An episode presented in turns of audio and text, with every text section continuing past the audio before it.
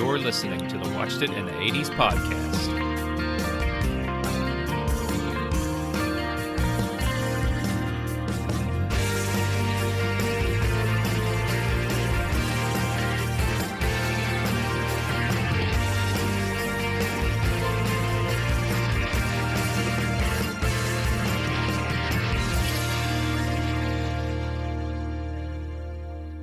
Hi, everyone. I'm Damien. And I'm Eric. And welcome to Watched It in the 80s, a podcast where we talk about movies and TV from that decade known as the 80s. And happy holidays. This is episode 17 and our holiday special, if you want to call it that. Today, Eric and I will be talking about Gremlins from 1984, which was written by Chris Columbus and directed by Joe Dante. Uh, like I said, Eric is with me today. How are you doing, Eric? How are your uh, are your holidays going well? Yeah, going pretty good. Just uh, celebrated my first Christmas with uh, my first kid, who's uh, going to be turning one on Sunday. Week's going pretty good. How about you? Wow, yeah, the holidays went well. So your baby's turning one. Uh, boy or girl? Remind me. Boy. Boy, he's going to turn one this Sunday. Oh wow, that's so cool. So January 2nd Mm-hmm. Nice. That's awesome. First birthday. First birthday and that well for first Christmas too. That's pretty cool. It's always a special one. You've been on another podcast, I think, since we last recorded, right? Yes, I was on Wilhelm with Ben Beck to talk about the Matrix franchise. How'd that go? That was a lot of fun. Journeyed uh, pretty far down the rabbit hole. That was cool. It was a deep dive. Still haven't seen Matrix 4 yet, but uh, looking forward to it. So that was in preparation for Matrix 4 then. Are you going to go back on there for Matrix 4? Yeah, I believe we we plan to do that uh, at some point.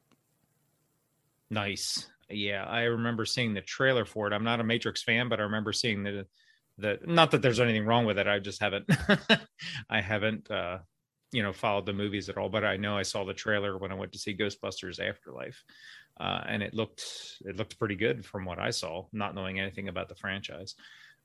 Cool. So we look forward to hearing you on that. All right, so let's get started with the plot summary. Do you want to go ahead and read it? Sure. When Billy Peltzer is given a small creature called a Mogwai by his father, he is unaware of the carnage he was about to encounter. There is a huge responsibility in looking after Gizmo, as there are certain rules which must be followed. The Mogwai must be kept away from bright light never made wet, and never, ever be fed after midnight.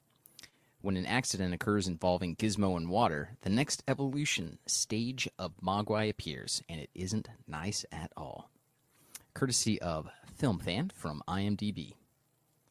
Moving on for cast, uh, moving on to rather cast notes. Uh, I'm going to go first with Joe Dante. Gremlins was directed by Joe Dante. Uh, his more memorable, uh, excuse me, his more notable works were Piranha, The Howling, and Twilight Zone, the movie. And he was responsible for the segment called "It's a Good Life." So those were her, excuse me, those were his previous works before Gremlins. Zach Galligan, who plays Billy Peltzer, uh, had his first major film role in this movie.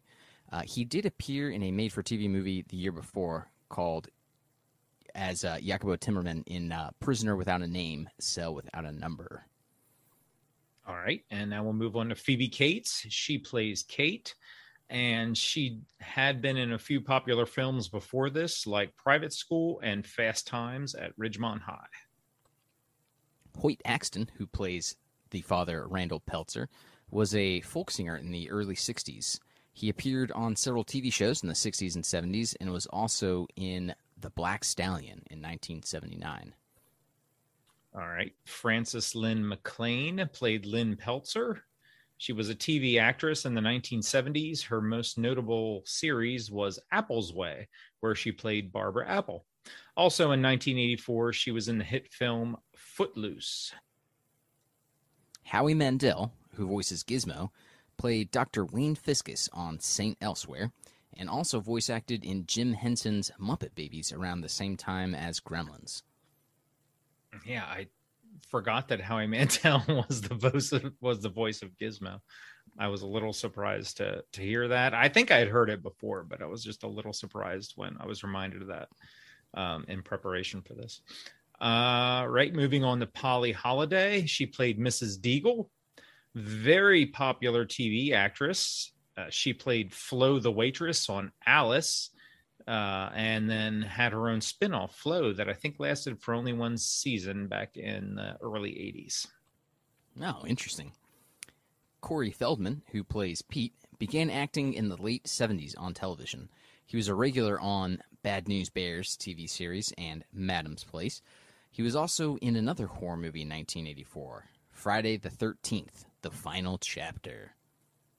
Yeah, he was one of those cute child actors that just seemed to appear everywhere back then. Yeah, all right, pops so up all over the place. yeah. so moving on to awards, uh, do you want to read that for us? Sure. So this film won quite a number of Saturn awards. Uh, it won Best Horror Film, uh, Best Supporting Actress for Polly Holliday's role as Mrs. Deagle. Uh, Joe Dante got Best Director. Uh, Jerry Goldsmith won Best Music for the score in this film, as well as Chris Walas winning Best Special Effects for his work on the Gremlins. Uh, they were also nominated for a number of Saturn Awards. Um, Best Supporting Actor to Dick Miller, who played Mr. Futterman. Uh, best Performance by a Younger Actor in Corey Feldman. Uh, best Writing by Chris Columbus, who penned the script. And Best Makeup by Greg LaCava. moving on to overall thoughts. Uh, I'll go first. I thought it was a very fun movie uh, that I haven't seen in a long time. I mean, probably since sometime in the 90s, I guess. Gizmo Wow. is, he's like the original baby Yoda, I would say. Yeah. I mean, he was, uh, you know, he was all over the place in the mid 80s. I mean, I thought the puppeteering work, uh, I thought it was amazing. And the gremlins themselves, they were ugly little monsters, uh, but they looked so good. I mean, the storyline was, you know, it was okay, but I think it was all about just the concept of the little monsters running around and, and of course, the cute little gizmo. And it was a Christmas themed movie, even though it was released in June, which I thought was pretty interesting. But overall, I thought it was a good movie, and I was I, I was really happy to go revisit this uh, for this holiday season. How about you? Yeah, I, I agree. Um, you know, because everything in this movie is practical effects. Uh, it it holds up extremely well. Um, especially on I, I watched this as a uh, on the 4K transfer, which they released back in 2014. Um, and I similarly had not seen this movie in, in a while. Not quite as long. I, I think it, it I had seen it maybe about 10 years ago or so, but it, it had been a minute since I'd seen this movie. And in I don't know why this didn't strike me previously, but uh, in in watching this movie in prep for the podcast, I noticed that Gizmo is basically, or, or excuse me, Furby is basically a straight rip of of Gizmo, the uh, that that toy craze, which I think was like somewhere in the late '90s, if I'm if I'm not mistaken. Um, but it, it was one of those things like the Tickle Me Elmo, where one year it was just a huge hit, and uh, yeah, the little Furbies look basically exactly like Gizmo. Um, so this movie was was released before I was born, so it's kind of always been one of those Spielberg mo- movies that's just been in, in the background. And I I first saw it um, so early on that I, I don't really remember my my first viewing of it, but yeah, it's just always been a classic for me, and it was a real treat to revisit it for this podcast. Good call back to the Furbies. Yeah, I think now that I remember, I think I had a, a Furby or two back in the day, and um, they were basically gizmos. you are Mhm. correct. No, I'm with you. Uh, the practical effects hold up. There's a few, I guess, the stop motion and animation effects that don't hold up, but there's very few of them. They really use practical effects, which do hold up, which do hold up throughout the movie. So, yeah, well, good for you that you watched it within the last ten years. It's been forever for me since I've seen it. So, uh, it's a good yeah, you're right on the on the stop motion. This because I yeah I think there's only like one one maybe two scenes in which they they do stop motion, and since it's the the rest of it is not stop motion, it kind of sticks out a little bit. But other than that, yeah, it holds up really well. Right. It's very few. I mean, there's there's one that pokes out to me individual with all the gremlins running down the street. Yeah, yeah. Um, that's like it really looks horrible, but the rest of them, uh, the rest of them are fine. So Yeah, those are also miniatures too. Miniatures. Okay. All Yeah. right. So that's not considered stop motion or No, they are they are, but the um like the rest of the gremlins are are like full size puppets. Oh, okay. That's good to know. But uh, But for yeah, that one, I think they made little miniature gremlins on a little miniature street. So it, it all is a is a bit of a clash with the rest of the movie, but right. otherwise pretty good. but the puppeteering was fantastic. Let's move on to our favorite scenes. Um, if you want, I'll go first. I'm going to talk about uh, probably a little bit into the movie when Gizmo gets wet, which is rule number two of Mogwai's caretaking don't get them wet. but uh, Pete, uh, also known, uh, well, played by Corey Haim, um, in all his clum- clumsiness, excuse me, takes care of that. But I think the effects are really cool with his, you know, when Gizmo's little back is bubbling and the little fuzzy balls start popping off of him.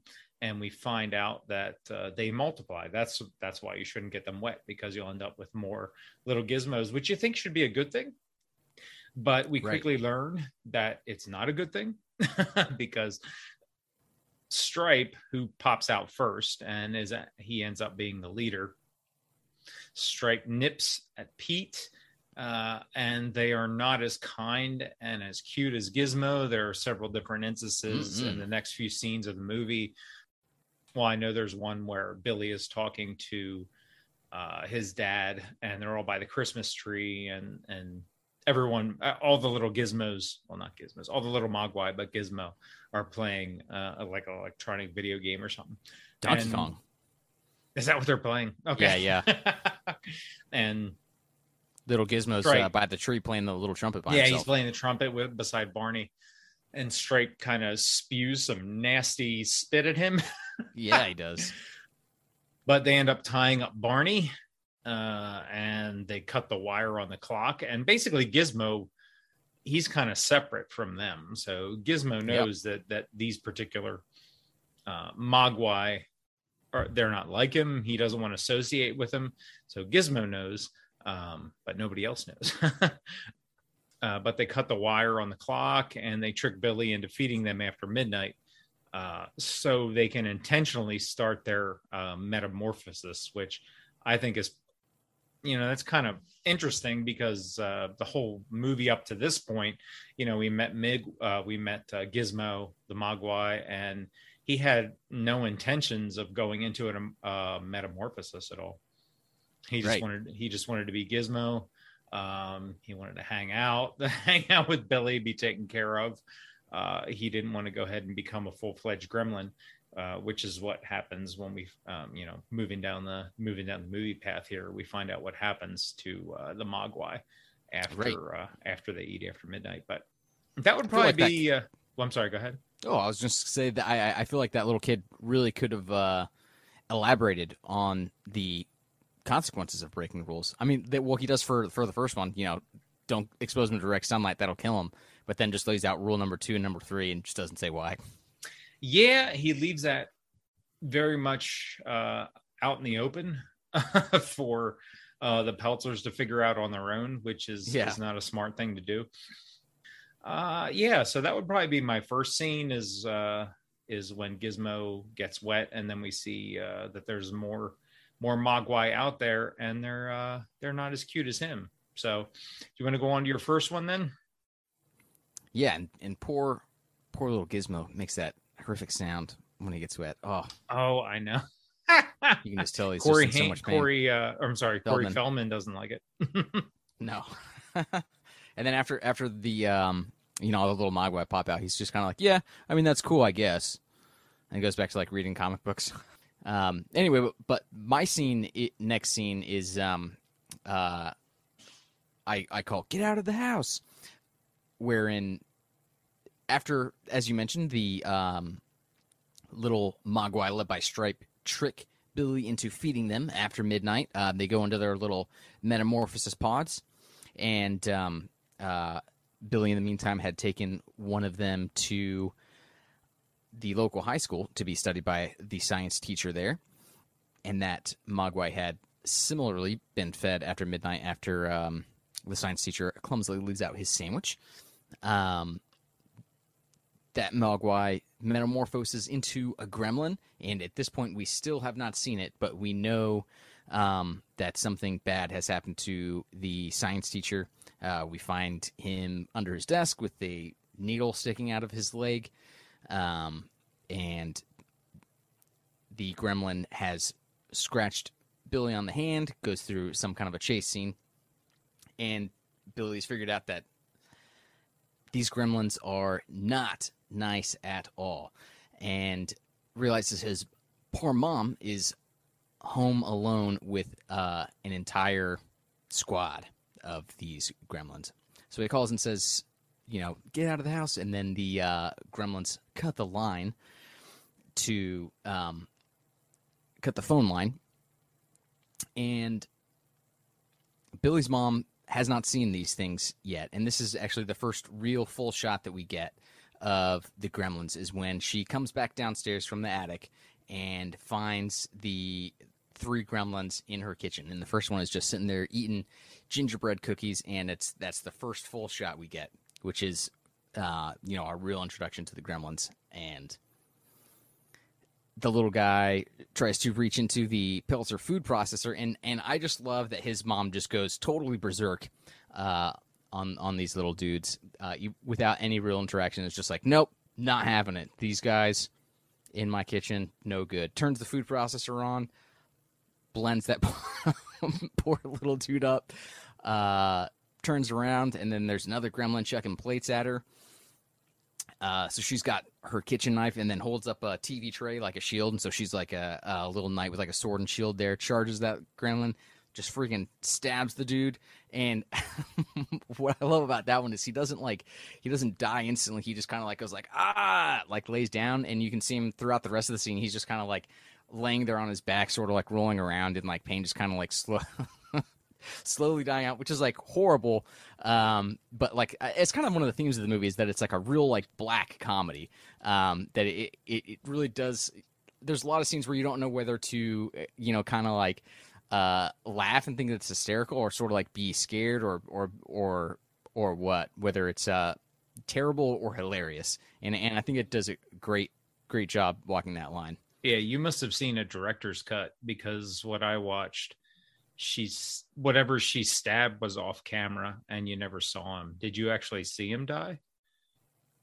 Uh, I don't know that you see the knife going through him, Oh, okay. but um, you know she she then turns around because there's the one that she pops into the microwave, and when Mhm. she turns around, you can see him. He's still on the countertop, and he's just like rolling around, but like still moving. okay. So he's not like down. He's not just like eh, like okay. limp. I He's- didn't see that. yeah, he's still kicking. and then you know, so she she then tosses the next one into the nuker. and I'm sorry, it's it's it's really dark, but you know, like I was saying, it kind of walks that line between uh, horrific and hilarious. And uh, nukes that one poor gremlin, goes out to the living room, and uh, uh, thinks one of them's in the fireplace. Takes a a swipe at the at uh, one of the stockings there hanging from the chimney, then gets uh, attacked by a gremlin that's in the Christmas tree, and um, she's finally saved when when Billy comes home and uh, takes that one out, blasts his freaking head off with the with the sword by the door that keeps falling off. Um, and then you know like there's that awesome shot after uh, Stripe escapes out the window of, of just that gremlin's head there in the fireplace, which just you know looks wicked cool because it's uh you know all all practical effects. So they really friggin' melted a gremlin head. It was just the first uh, escalation into you know like the action and and the horror. I think. Well, I guess there's the horror of of when the um uh, first gremlin you know takes out the science teacher, but yeah, that's when the um level of intensity takes another notch up, and you can tell what we're really in for here. Right. I mean, those were some awesome kills by mom there. I'm 100% down with that. the uh yeah, the sword, the sword that continues to fall a couple times in the early part of the movie ends up coming into play like you referred to it uh, as uh, Chekhov's sword.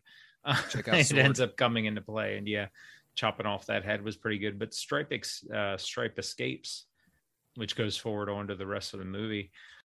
My number two, it's just a hair before that actually. It's when the uh, pods actually start hatching, which I have to say, there's another credit to the special effects department. The mm-hmm. pods, the pods looked absolutely amazing. Uh, I thought. So we already know what happens when they get wet, but we haven't figured out until this point what happens after they eat after midnight.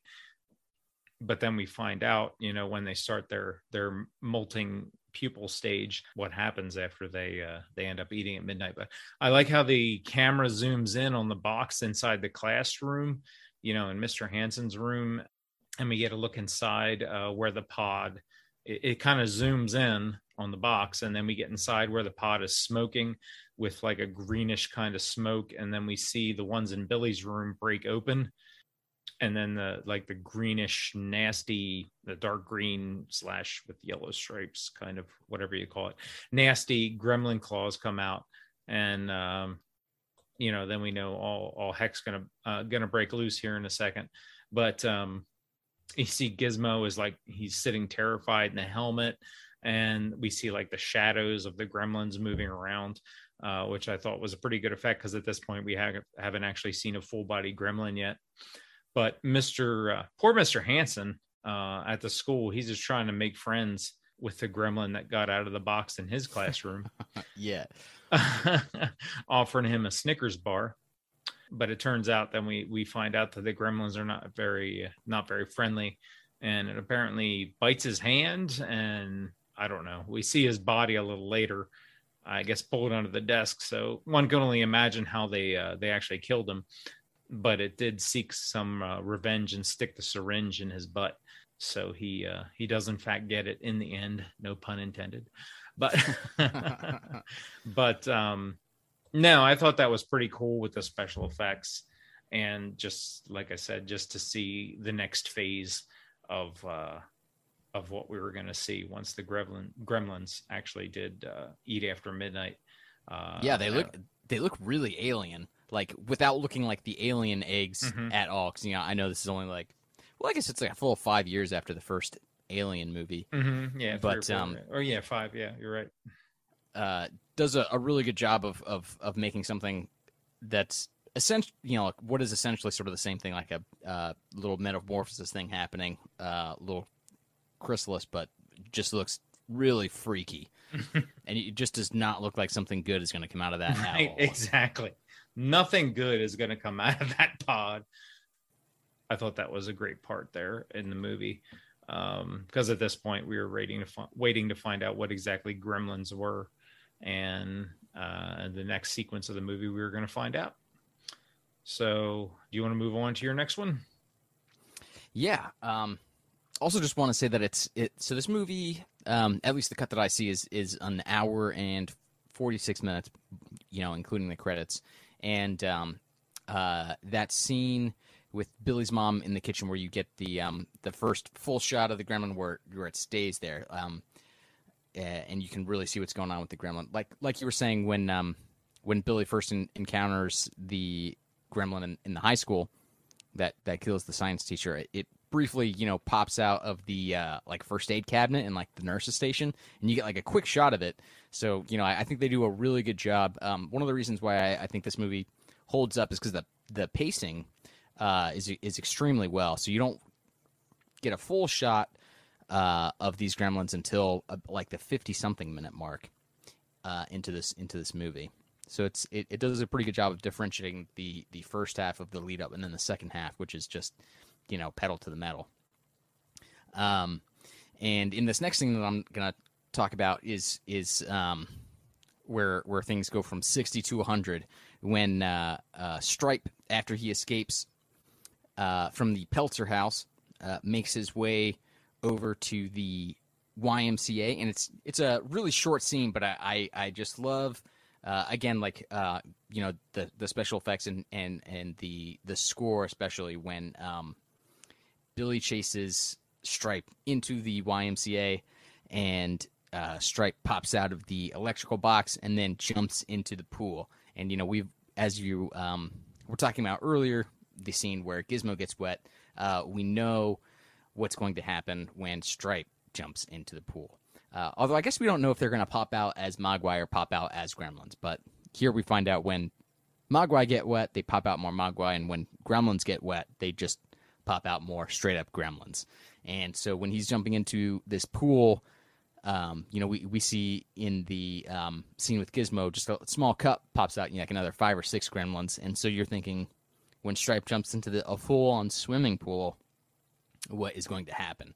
And, you know, eventually, of course, the town gets overrun, but it's just very ominous. And I, I really like the way that the pool, uh, like bubbles and, and smokes, and there's just this very ominous music playing. Uh, credit to the, um, to Jerry Goldsmith for the score on that one. But it, it's really tight, but I, I, I really like it. It does a great job of, of making you feel like, oh man, here here's another you know inflection point where things go from crazy to extremely crazy. yeah, the the score is amazing, and you also hear the laughter of all the gremlins that stripe that stripe like births or that come from stripe. Oh, you hear yeah. their you hear their laughter amidst the bubbling of the pool, and also as uh, As there's As- that exit shot, yeah, when you when you can when they're running focused on the door. yeah, Yeah. they're running out of the YMCA. You hear all the laughter, so you already know there's going to be like I don't know, 100, 200 gremlins, whatever. Uh, if they Yeah. Oh, absorb yeah, I the water, you see like their little shadows like on the Yeah. wall too, like sort of running up towards the door. Yeah, very cool. yeah, whatever happens. But that's yeah, that was another good scene there. My next one, number three, would be uh probably oh no, it's after that because we have all the little gremlins coming out. Mrs. Deagle's death. Uh Mrs. Deagle, of course, was the owner of the bank uh where Billy worked, and also Kate worked there as well during the day. Um, the bank had a manager, an assistant manager. Shout out to Judge Reinhold, uh, another 80s actor Yeah. who was an assistant uh, assistant manager there. But uh, also another uh, Fast Times vet. right? yeah, exactly. I thought that too. But Mrs. Deagle obviously owned the bank. Owned the bank. Uh, she had been in a couple times. She wasn't very uh, kind to customers, even though it was the Christmas season, and she also wanted to put down Barney, Billy's dog, for wrecking her house. So Mrs. Deagle was up to this point. We, we established her as not a very kind person but the actors was fantastic. Polly Holliday, uh, we mentioned in the cast notes what she had done before, um, but as the the evil Mrs. Deagle, uh, she certainly gets what's coming to her. You know, so her death, you know, she's hanging out in her house by this point. You know, you had mentioned before the gremlins uh, already multiplied uh, thanks to Stripe at the YMCA. So they were running all over town, wreaking havoc.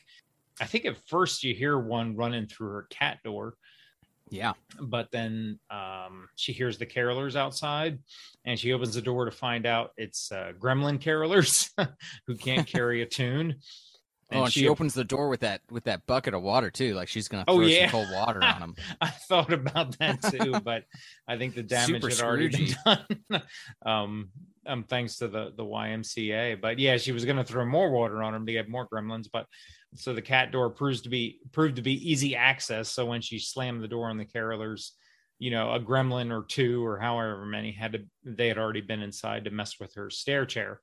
This has to be one of my favorite deaths in like any movie because she was not a kind character and when she just you know she slams the door on them and she's you know convinced that they're coming for her and everything and she hops in her chair to go upstairs and you know they had tampered with it and she ends up flying up the stair chairs typically move slow but this one moves so Right. fast and flies all the way up her winding her winding winding staircase and she ends up flying out the window that has to be one of my favorite uh, favorite death scenes in any movie my goodness uh, she was not a kind person so she definitely got what was coming to her And then her legs are just she's just got her feet Yeah. just sticking like yeah the in cop the air, saw like, her and her legs like Wizard of Oz style.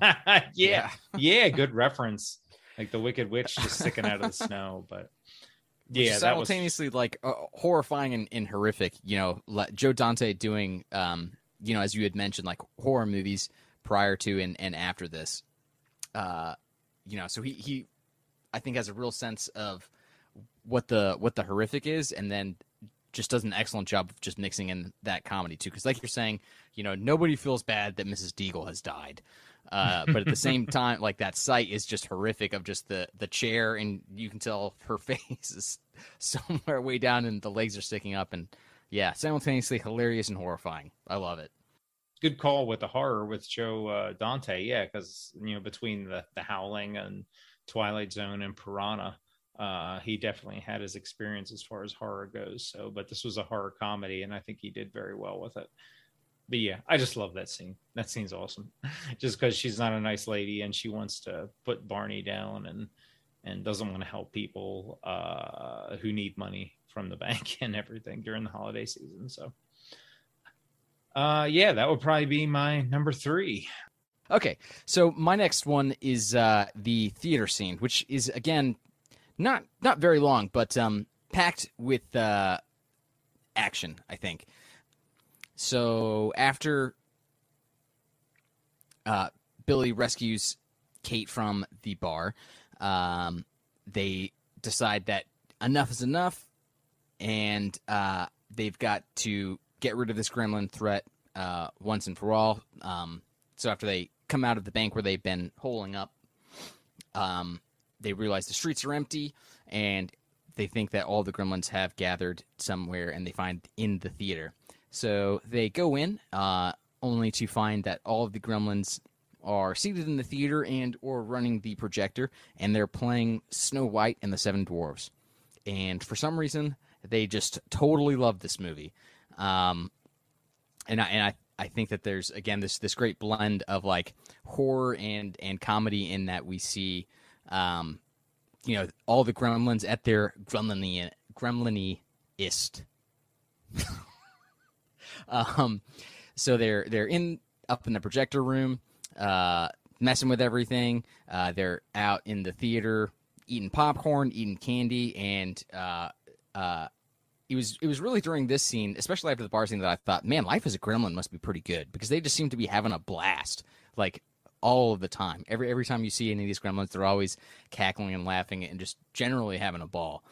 Um, and so Billy and Kate take the opportunity to go down to the boiler room, um, unhook the gas, and manage to uh, blow the place to smithereens. But they have um, you know this this great escape scene where they pop out the hatch door behind the theater screen right as the film reel runs out, and then all of the gremlins notice, oh, it's them, and so they they rush the the the stage, and you get this this great shot of uh, all the shadows uh, on the theater um, projector screen.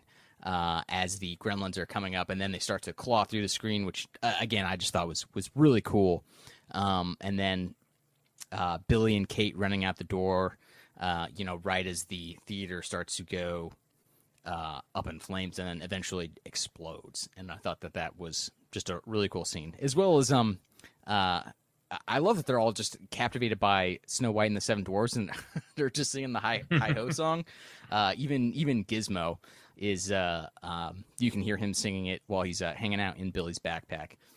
So I don't know. It's simultaneously like like charming, and then you know they're uh, one minute you're laughing, and the next minute the main characters are running for their lives, and I don't know. It, it's just a great mix. Yeah, wonderful directing the the the shots, uh, the shots there, like you said, of the gremlins ripping through the screen and the little shadows beforehand. That was all good stuff. But yeah, I have no idea why they were drawn to the Seven Dwarves. I knew Gizmo liked music. I guess once you're a gremlin, yeah. you still like music, so they were singing along. But I don't know. Uh, but uh, one and once again after that stripe, uh, he avoids death after all the other gremlins. In search for candy. Yeah, right. In search for candy.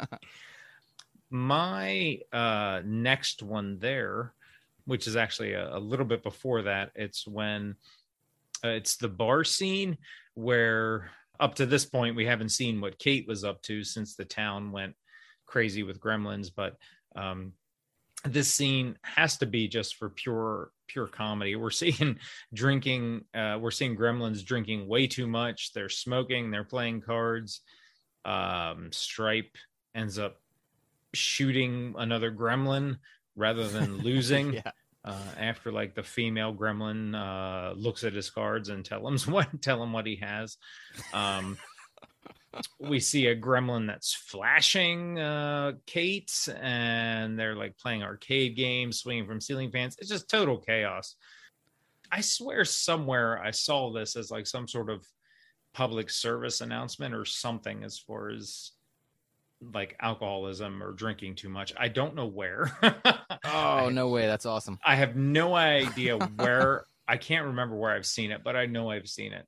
Maybe not necessarily uh, Stripe shooting the other one, but like all the other gremlins, like drinking and acting stupid and everything. I know I've seen it somewhere. Uh, but yeah, then you have like the uh, the jazz music playing as they focus on the one uh, gremlin that's like chilling in the corner. The Uh, Frank Sinatra gremlin. Yeah. And uh, the other one comes over with puppets and he ends up hitting him with a hammer. It's just all craziness. It's, It's like just totally absurd. it's four or five crazy uh, minutes of craziness of like these gremlins just out acting out of hand. And then you have the uh, the one that's dancing uh, in leg warmers. That's my favorite shout part, dude. Shout out to the Flashdance style of music. I mean, it's very much early 80s.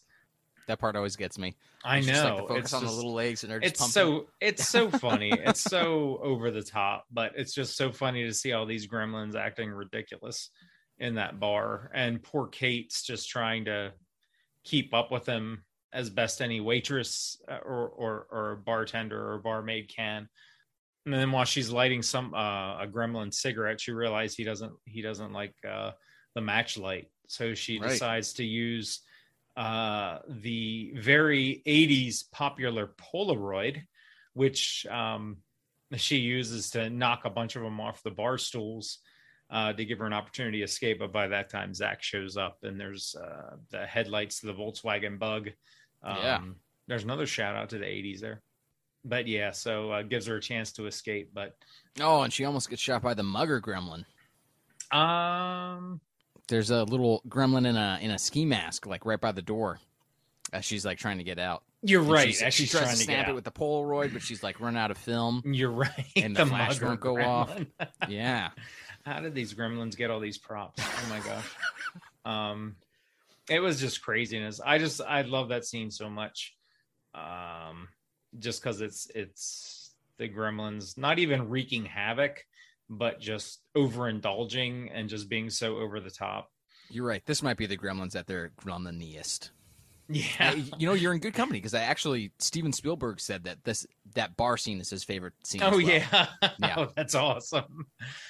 Yeah, but um it's just it's just absolutely uh absolutely insanity and uh of course uh, w- uh well they all escape and then I guess they go to the movie theater after that what you just said whoever whoever survives uh whoever whatever gremlin survived that but that's one of my favorite scenes too just to see how stupid they're acting yeah. and uh, and like I said, I swear it was some sort of public service announcement. I don't know where. I wish I knew where, but I can't remember where. Um, oh man, I wonder if if uh, in some kind of like early viral marketing, if they like made a like a fake PSA, but like a, it was like a commercial for the movie designed as a PSA. I don't know. That would be cool. I can't remember. If there was I wish I did, but I knew it was just geniuses. you know the one. I know there was one that was just like tilting his head back and pounding the beer, and then he fell off the stool and Yeah. everything. I mean, all of that. It was just crazy, but uh, I love it so much. So, um, where are we up to? We're up to your last one there. Yeah. So, yeah, my my last one, which I think we we both um, love, is the department store scene, which which is pretty long. It's actually I think the last ten minutes of the movie.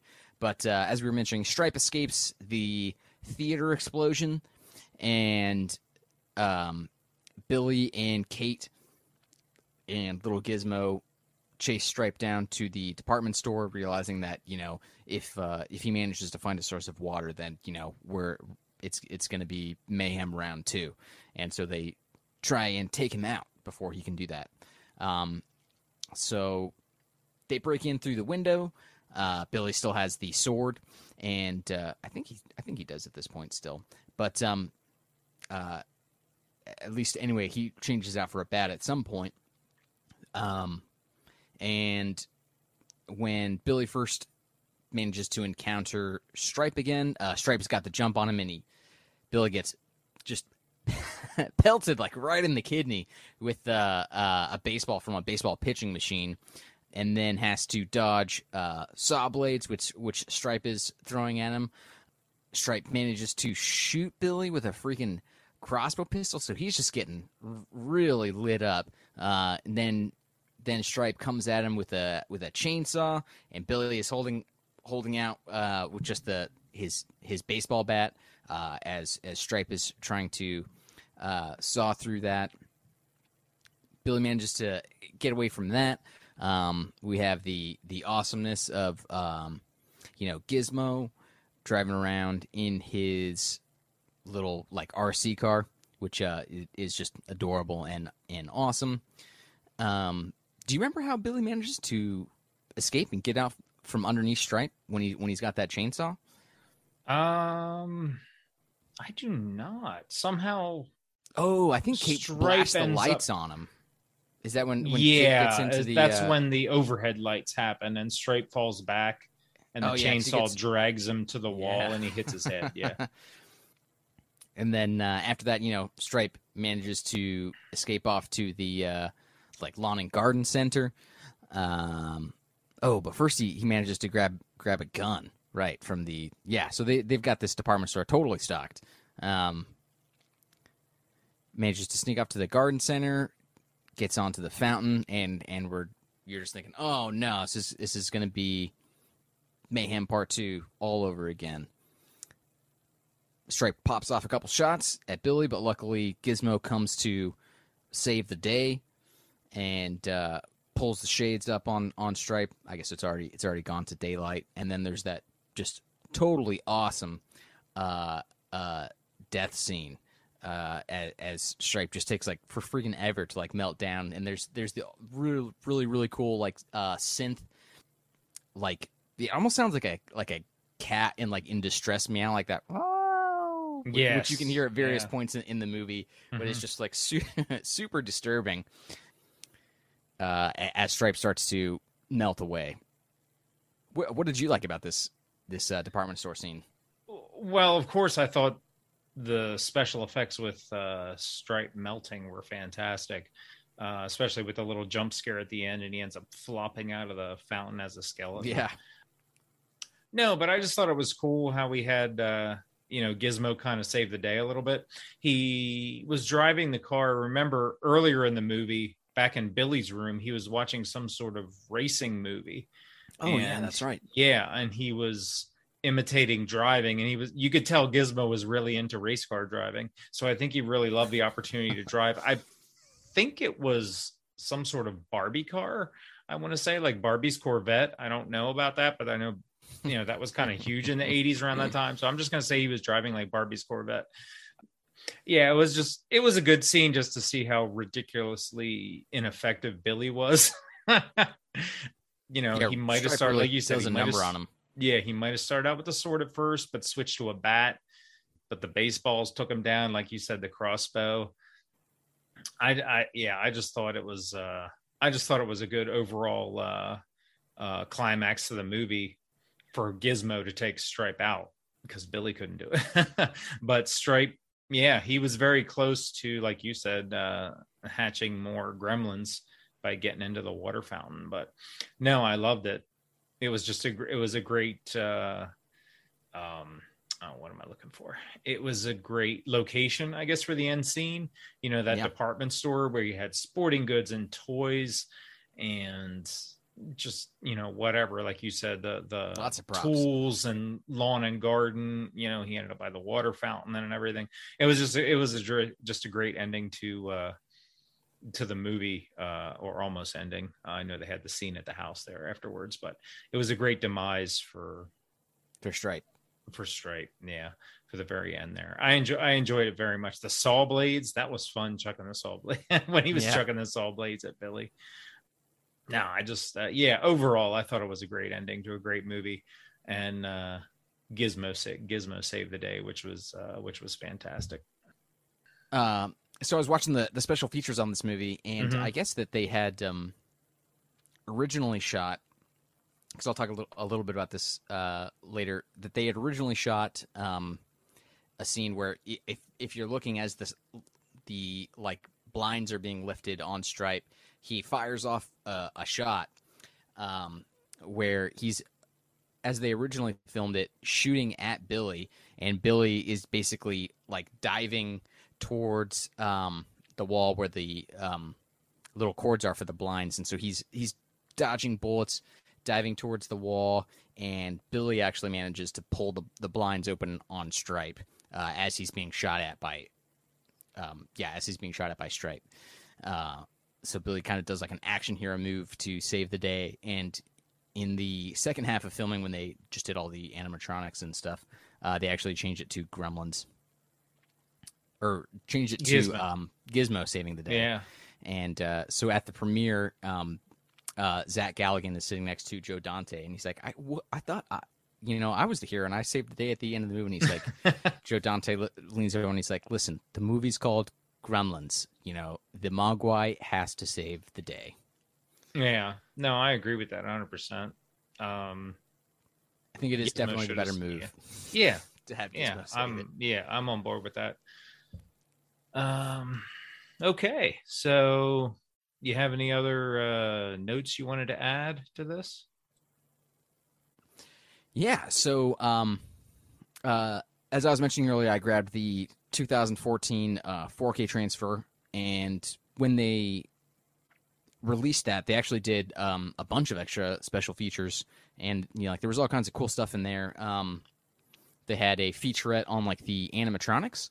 Uh, so uh, Chris Walas headed up the animatronics uh, for this film, and what I didn't realize was that you know, each you know, it's not like a traditional puppet with, you know, like somebody, um, you know, like sort of like a, a sock puppet, like um, one of the Gremlins actually does in the in the bar scene, right, where he's got the two little sock puppets, as we were saying with the uh, Frank Sin- Frank Sinatra Gremlin. Um, but these are actually animatronics, um, and so each one of these puppets is outfitted with um, just like a ton of little like servo motors and stuff, and they're each operated by anywhere between uh, one to a dozen people, depending on how uh, animated each each puppet can be. Uh, so you know, like they had very simple ones, which could only do you know uh, a limited range of motions, and then they had you know um, what you maybe you would call like hero gremlins that are fully outfitted, fully motorized, and can do Mhm. all all kinds of stuff. And um, so, you know, like when you had these either gremlins or mogwai doing uh, any any kind of motion somewhere in that scene, but off camera, uh, are people operating that animatronics. And because it's the 80s, because it was filmed in 1983, that all of these um, motorized puppets are all operated by wires. So none of them are, are like wireless, right? So they can't be operated from from off scene. So there's a wire running up to the actual motor in, you know, some gremlin or mogwai's face. Anytime it's like smiling or grimacing or doing any kind of movement, there's a, a direct wire to somebody with a joystick or some kind of a cable or something. So it's just amazing how they managed to do that. Um, so actually, um, Zach Galligan was saying that all his favorite scenes were the ones he did with Stripe because uh, whenever he had Gizmo, the wires that operated Gizmo actually ran through his clothing. Uh, so they would, you know, like run um, up his, you know, arm because it's it's set during winter, but they filmed it um, in Burbank, in Southern California, on a Warner Brothers backlot uh, in June through August of, of 1983. So you know they're all wearing this winter gear in the middle of summer while they're while they're filming, um, and so you know Zach Galligan's got the um, wires for for Gizmo running up his you know sleeves, running through his clothing, exiting down out through a hole in his sock, apparently. Um, so uh, I just thought that that was very cool. That you know if you didn't know that, you would never be able to tell um, that you know there's wires coming out of Gizmo anytime he's moving, or any of the Gremlins anytime they're doing that. That they just managed to hide that you know incredibly well. I mean, looking looking at it now, if you were to watch this movie in 2021 for the first time, that you might think, oh yeah, these are just remote controlled like robotic, you know, little creatures. Um, or that you know maybe they've CG'd out, you know, whatever they have to. But back then, you know, in the '80s, it all being practical effects that they had to hide all of these, um, you know, special effects people somewhere within within the frame. Uh, so I thought that was super cool. The score uh, done by Jerry Goldsmith, who actually won an Oscar for um, his score in the original 1977 The Omen. Um, he's got just a, a, ton of credit to to his name. Um, extremely prolific, but what always sticks with me every time I watch this movie is um, especially the the Gremlins theme. I love the theme of the Gremlins, like the dun dun dun dun dun dun. Um, Steven Spielberg was saying the the first time uh, Jerry Goldsmith um, brought over a little home synthesizer, or Steven Spielberg went to uh, Jerry Goldsmith's house, and uh, Jerry Goldsmith played the theme music on a little synthesizer for him, and, and Steven Spielberg said, you know, like it sounded like a, a really weird carnival music song, um, which it, which it really does once once you put it that way. Um, it, it it's like cool, mesmerizing, but like somehow like off and like a little disturbing at the same time, and, and I just totally love it, uh, as well as as Gizmo's uh, theme song, uh, which is the, the, little song that he sings. Um, but you can hear those those two theme songs like uh, interspersed throughout the movie, but played in like various ways at various tempos uh, and using various different um, musical instruments. So, according to Joe Dante, this is not technically a Christmas movie, as it was both filmed in summer and then released in summer. But, um, you know, if you didn't know that, it definitely feels like a Christmas movie. Uh, and in in the feature, he's actually on set talking to, I can't remember the character's name, but it's the um, the kid who leads um, Papa Peltzer to to the Chinese store at the beginning of the movie. Um, oh, okay. He, he's actually you know like behind the scenes talking to Joe Dante, and and the kid is like, "Is this is this a Christmas movie?" And Joe Dante's like, no, it's not a Christmas movie. We're gonna, it's gonna be released in a year. And he's like, why, why isn't it a Christmas movie? And he's like, well, because you play release a Christmas movie at Christmas, and then two weeks later, everybody forgets about it. You release it in the summer, and boom, everybody wants to escape the heat, keep coming back for weeks. that is a very good point. Um, well, we're considering it a, a, a Christmas movie. I always considered it a Christmas yeah. movie. I had no idea it was released in the summer. I didn't either until I looked it up earlier today, and I was thinking, why didn't they do it in Christmas? But that act uh, do it at Christmas, but that actually makes a lot of sense that they can just keep playing it and playing it, and nobody would forget about it. Uh, that's a a good uh, a good note you had about the animatronics on this film. I had no idea it was they were uh, run by that many people. That's really cool uh, to find that. I love when the close-ups on Gizmo and his like eyes are spinning and everything. I thought those were yeah. some really really good effects, and they were really cute. Just the blinking of his eyes and stuff. I thought that stuff. As far as 1980s go, nowadays it's no big deal, but as far as 1980s go, I thought that was pretty pretty good. Um, I just have a couple notes. Um, oh, if I can, real quick. Speaking to oh, actually sorry, exactly that. Um, as far as you know, like they could only make uh, you know motors and electronics you know so small you know, like it's always limited to whatever time that you're in you know um, we can make things so small right now and in 10 years from now they'll be able to make them even smaller but um, to achieve like those really cool special effects like in the the close-ups of gizmo uh, they actually made several different gizmo models which may not be a surprise but what what I thought was really cool was they made them in varying sizes. So for the close-up shots of like Gizmo they made um, basically like giant gizmos where where the head was actually like bigger than like a human head, uh, so that they could fit all the extra motors in there to give uh, the operators fine, um, no pun intended, but motor control over uh, Gizmo's facial features. Um, so I thought that that that was really cool. Um, as well as the movie was actually shot in like usually you do principal photography in like one big block and then sometimes if you need you come back and you do reshoots but this film was actually shot with like um, for lack of a better word normal human actors in in the first part which which was um, about three months of shooting which is kind of typical. Then they took three week break and then did a two and a half month intensive shooting of just the animatronics, so like just Gremlins and and Mogwai, pretty much with with no sound, and then they added all the special effects sound in later, which um brings me to Howie Mandel's part as the voice of Gizmo. Um, so basically, they had when they were doing all the editing and gluing the movie together, had used just sort of like stand-in voices, and they actually brought in Howie Mandel like sort of towards the end, and um, I, I, think he really makes a, a, huge difference in like the likability of of Gizmo, and um, speaking to to that end, the original script of the movie, as written by Chris Columbus, was actually a uh, a very hard R. Um, the way that he had written it was just a strict horror with, with, not really any comedy. Um, but Steven Spielberg, uh, Kathleen Kennedy, and um, Frank Marshall had recently started up Amblin Entertainment, their um, production studio, uh, which you know, like they used to make like ET and stuff.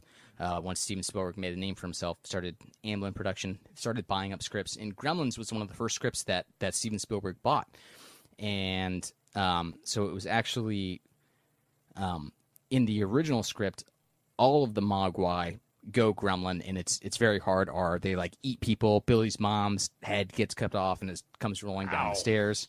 Uh, crazy stuff like that. And it was Spielberg's idea to actually like broaden it out to um, a wider audience and say, no, well, one of them should stay in like cute Mogwai form and sort of be like the companion to Billy. And that ends up becoming Gizmo, who, you know, is voiced by by Howie Mandel. And uh, speaking to the, the script originally being written as a hard R, when this movie was first released, uh, there was no PG thirteen movie. So we were talking about this being like a real like black uh, comedy. It's it kind of right. crosses the line between um, you know, it's kind of like a family movie. There's kind of cutesy stuff, and then there's also some stuff that's like really probably not suitable for like eight year olds, but is is kind of a little bit too kiddish for you know maybe somebody who's like to say like you can't see this until you're 17, you know, like the the R rating. Mm-hmm.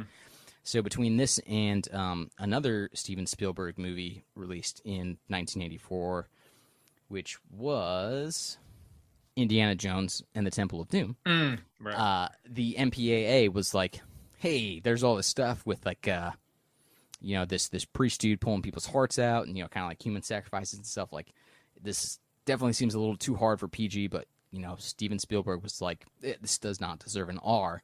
So at the beginning of 1984, there was only PG and R, and then by the time that Red Dawn comes out later in, I think October, that the MPAA had um, come out with with PG-13, basically directly in response to Indiana Jones and this film, Gremlins.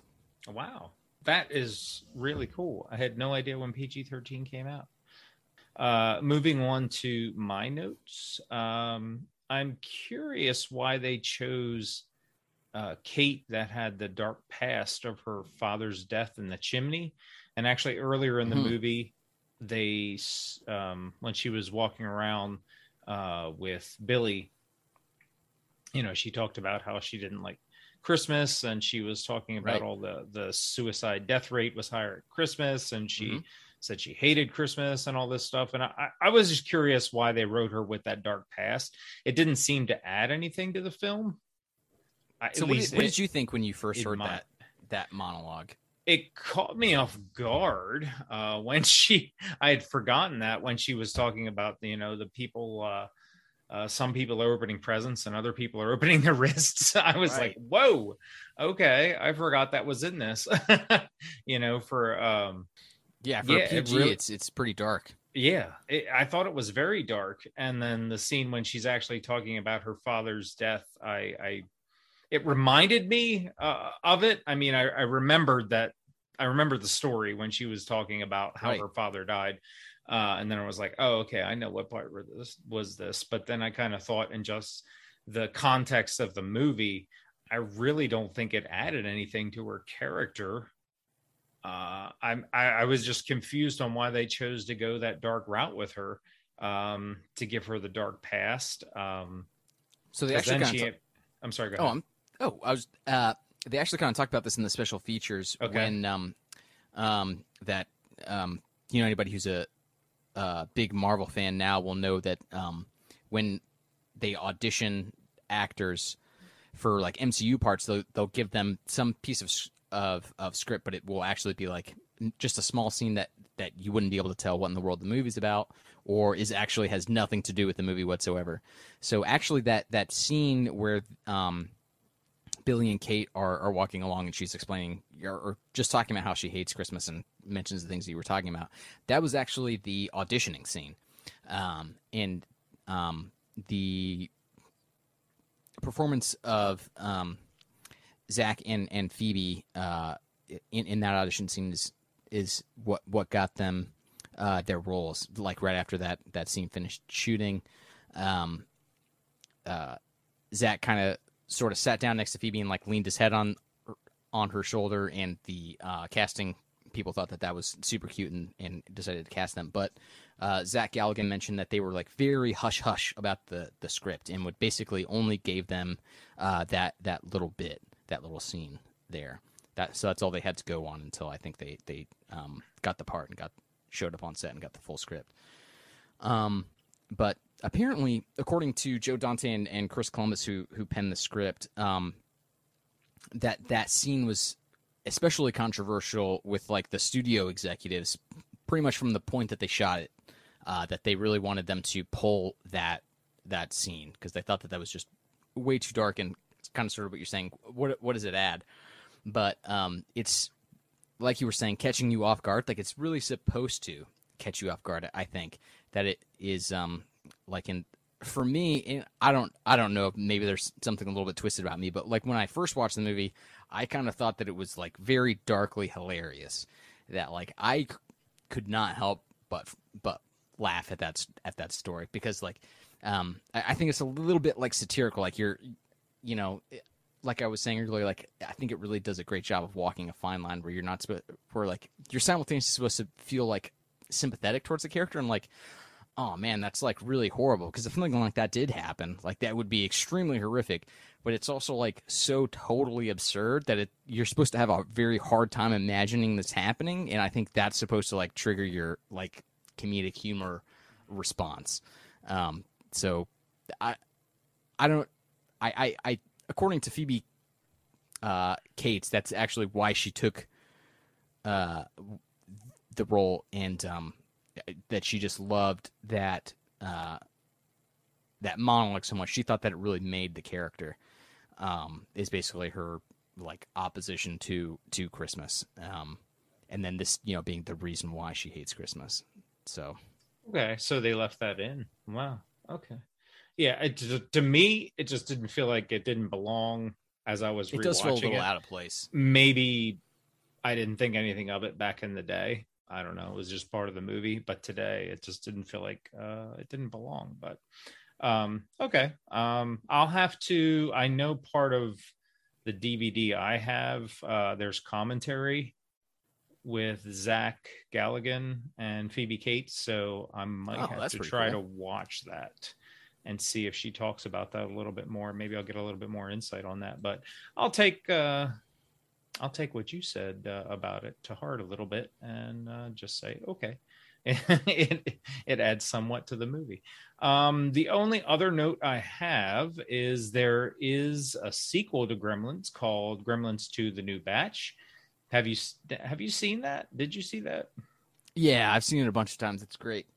Is it great? It's Okay. as, it's it's not as good, Mhm. uh, but like if you like the bar scene, it's basically just pretty much that as a feature length. Yeah, I might have film. seen it once, but I really don't remember it. And I know uh, Zach Galligan and Phoebe Cates both come back to it. So, um, yeah, I'll have to maybe next Christmas. I'll see if I can track it down somewhere and rewatch it. And there is also supposed to be a TV series sometime in 2022 called Gremlins Secrets of the Mogwai.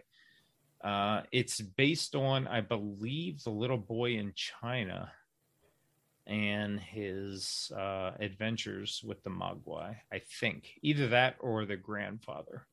I can't remember what I looked up, but anyway, it's a backstory. It's a backstory on the Mogwai. And then from what I read was uh, there is uh, a Gremlins three supposedly on the books. It has been Whoa. announced with Carl's Ellsworth writing the screenplay. Uh, he was a writer for Disturbia, uh, The Last House on the Left slash uh, well, excuse me, Last House on the Left remake slash reboot, and the Red Dawn slash remake slash reboot. Um, I hadn't seen either one of those last two things, so I don't know if they were reboots or remakes or uh, sequels. I'm not too sure. Well, I figured Red Dawn wouldn't be a sequel, but um, not- Yeah, I've seen the the Red Dawn remake. Um, so far as I remember, it wasn't wasn't too bad. I Mhm. like the end, actually. yeah, yeah. It's got uh, Chris Chris Hemsworth as the um, not the main character, but one of the main characters. Oh, okay, okay. So yeah, the um the writer for those, or uh, he's supposed to be handling the script for that. So we'll see what comes about it. I know a lot of things don't come to fruition, um, but we are in the age of reboots and uh, and remakes and sequels. So maybe uh, maybe something will happen with that. All right. Well, you ready to move on to quotes? Let's do it. All right, I have you just have one, and I have actually a few, so I'll go ahead and go first. My first one is uh, Mr. Hanson, the science teacher. Uh, when he's trying to coax the gremlin out from underneath the desk, he goes, "Hey, you're not still angry about that little blood test, are you?" uh, of course, uh, you know when uh, the gremlin was a mogwai and Billy took him over there. Uh, the science teacher ran several blood tests on him, which I thought he was a doctor, but no, he was just referred to as Mr. Hanson. So, um, don't know how a science teacher can run blood tests, but okay, that's fine. Let's suspend our disbelief and say he can go ahead and do that. So, uh, but apparently the gremlin did hold that against him um, because he does end up with a syringe in his butt uh, at the end. Yeah, he's stuck him with a huge needle and like right between the fingers. Like, oh, what a bad spot. oh, I know. I know. I'm sure little Mogwai wouldn't like that. Uh, let me do my second one, then we'll jump over to you.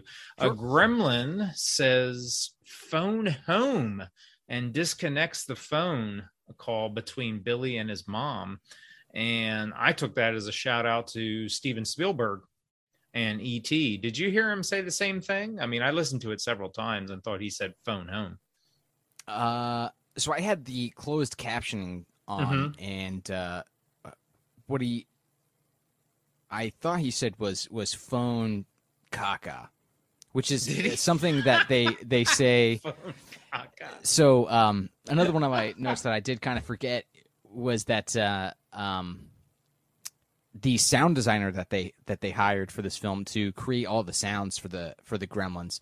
Um, he actually came up with like an entire vocabulary for the Gremlins. So you know, like they make various little little Mhm. sounds and noises and stuff.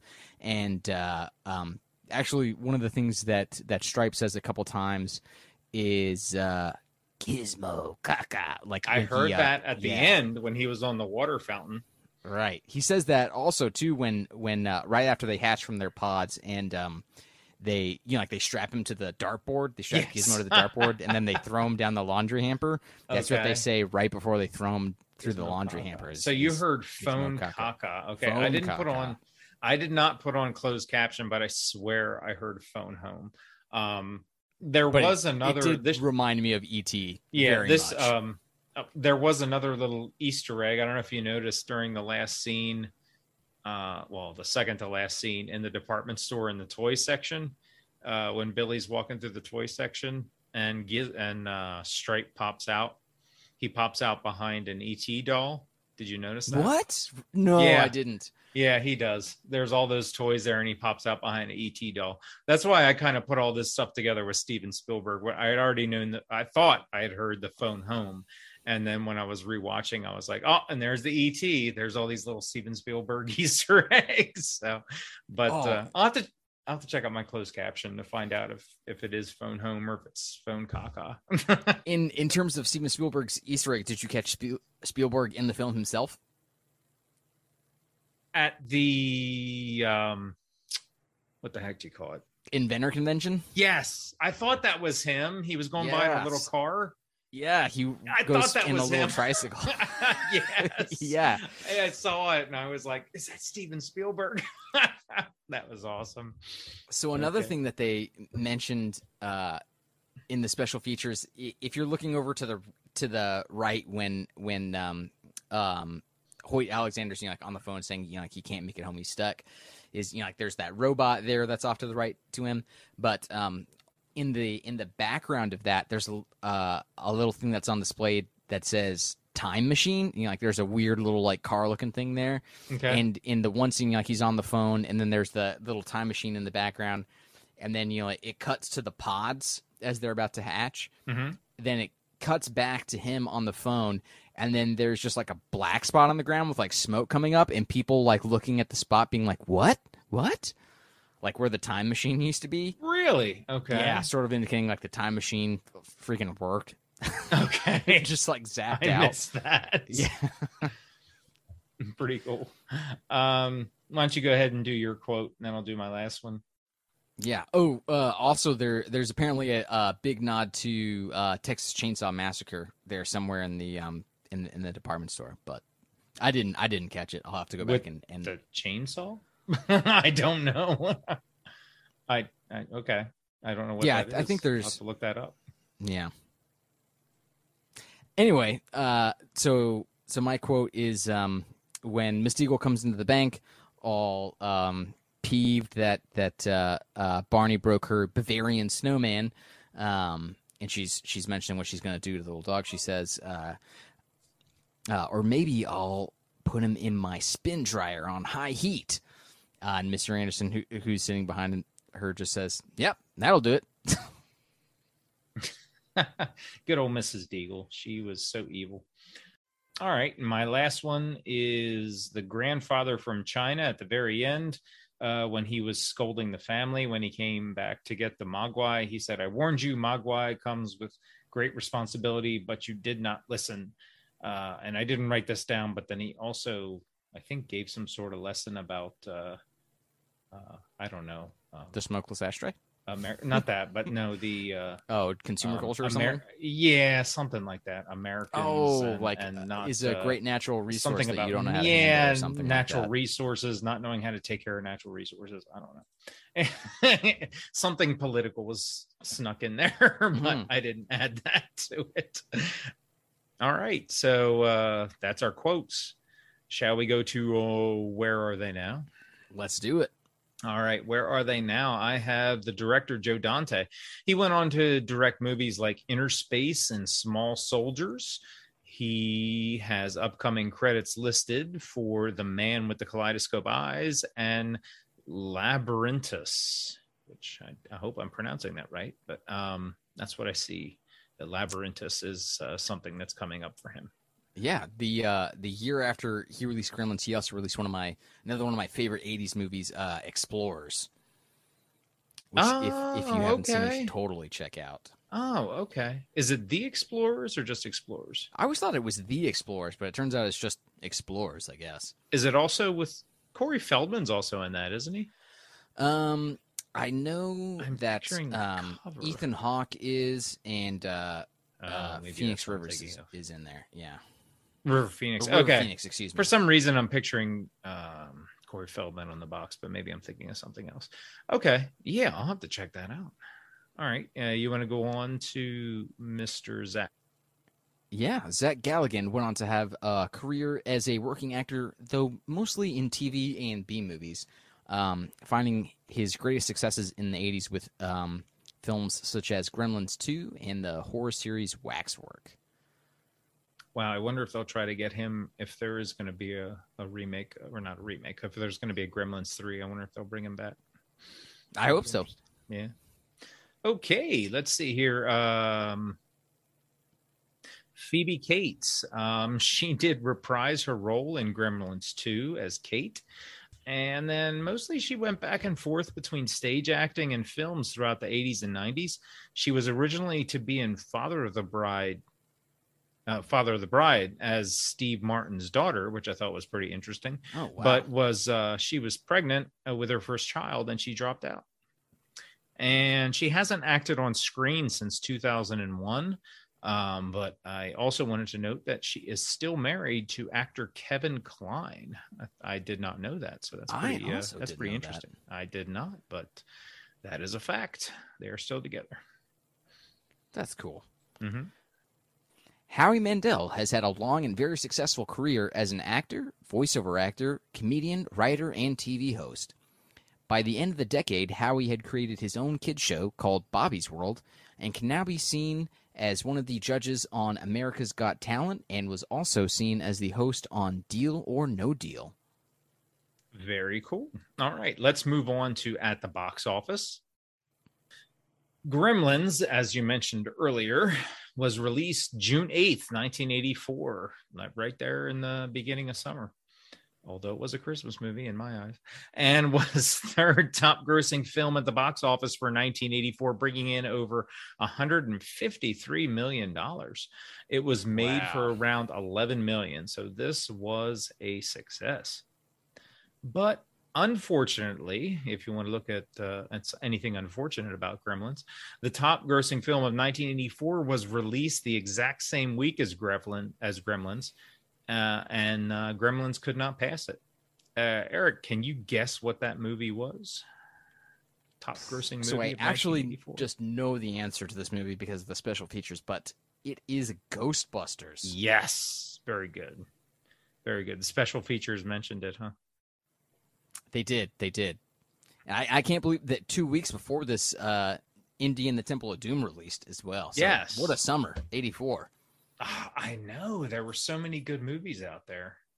Um, I don't. I really don't. I mean, I was like eight years old, so I wasn't. I wasn't going to see any of these at the theater. I was probably scared of all of them. Anyway, uh, yeah, Temple of Doom and uh, Ghostbusters were out there, crazy, but Gremlins still did great. And I'd say, yeah. yeah, and it's a fun. Uh, it's a fun movie we're going to move on to listener feedback. We have one little bit from my friend Tom on Facebook. He says, Another great Christmas movie. I agree with you, Tom. It is a great Christmas movie, and Eric and I are both saying it's Christmas movies, even though it was both filmed and released in the summer. Joe It's a Dante Christmas says it's movie. not a Christmas movie, but I say it's a Christmas movie. it is. That's why we're doing it. He directed Uh, it, but what does he know? Yeah, right. um okay. Well, that was it for listener feedback. Now we're going to move on to our closing and send off. It's time to we're going to bring things to a close. So, Eric, I want to thank you for joining me once again. You are welcome back anytime. I know we have a, a, a list a list of things to do. I hope you had a good time here today. Always. Yeah. Great fun. Thank you so much for having me. Sure. And a reminder please rate and review the podcast to help us grow. The more ratings and reviews the podcast has, the higher we get up on the search list. So please do so if you haven't. It would be greatly appreciated. And if you would like to recommend us to any of your 80s loving friends, we are on Apple and Google Podcast, iTunes, Spotify, iHeart, Audible, pretty much everywhere you can listen to podcasts, you can find us. And of course, you can listen to us on the web at www.watcheditinthe80spodcast.com. Also, if you want to provide feedback, you can do it a few ways. You can email us at watchedin the80spodcast at gmail.com. You can either send us a written email or send us an audio file to that address, and I can just go ahead and plop it right in the podcast and we'll play it. You can find us on Instagram at Watch It in the Oh. 80s Podcast and on Twitter at WIIT 80S Podcast. And don't forget about Facebook too at Watched It in the 80s podcast. And please don't forget to check out our other podcasts on the Pirate Core Entertainment Network. Uh, on the next Run for Your Lives podcast, Daphne and Paik and special guest Jerry will be talking about Mars Attacks from 1996. What a classic. Uh yeah, I haven't seen that in like 20 years, but I pretty sure I had a fun time watching it. Not like I don't hate it or anything, but it, it made me laugh. I do want lot to in the give vein of, of Gremlins. It's very yeah, absurdist and yeah. It's like a spoof. yeah. Um, I do want to give uh, uh um also say uh their last episode, their holiday episode, they also did Gremlins. so I do recommend listeners to go check them out at Run for Your Lives podcast. It was something. It, it was it was my fault, of course, with the uh, not. Oh my gosh, with the Pirate Core Entertainment Network. Um, I really try to avoid to cover anything they have recently covered, and I certainly don't want to avoid anything they are. I certainly do want to avoid everything they are covering. Uh, it was just a mix up. I did not check with Daphne to see what she was doing for the holidays. So, but hey, it's done. We have two Gremlins podcasts out there. So why don't you go ahead and listen to both of them and see? I know you're going to like theirs. I know you're going to like ours. So please do so. Here's what happened. We both listened to Joe Dante, who said this isn't a Christmas movie. So we thought, who's going to be covering this for Christmas? Yeah, right. Um, and on Adrenaline Cinema, Mark and Jamie are talking about They Live from 1988, and that's starring Mr. Rowdy Roddy Piper. Gosh, that that's an awesome movie. I'm a big Rowdy Roddy Piper fan, and I like that. So make sure you check I that. just watched that just Did recently. You? Yeah, for the first time, and it's very solid, very good flick. Send them in feedback. It might not be too late. I don't know. Um, yeah, oh, you should yeah. send them feedback on uh yeah check out the adrenaline on facebook and and put it in there i'm sure they'd love to hear from you will do are there any other podcasts you want to suggest to anyone eric uh so i will throw a shout out to a podcast called Reel blend r-e-e-l and then blend um it's uh, three movie critics and their producer uh, just talking about basically recent and upcoming releases. Um, if you like movies, um, of course you do. Why would you be listening to this podcast if you didn't? Uh, but they do, um, you know, press interviews and uh, extended interviews with actors, directors for uh, recent and upcoming releases. So it's great. Check it out.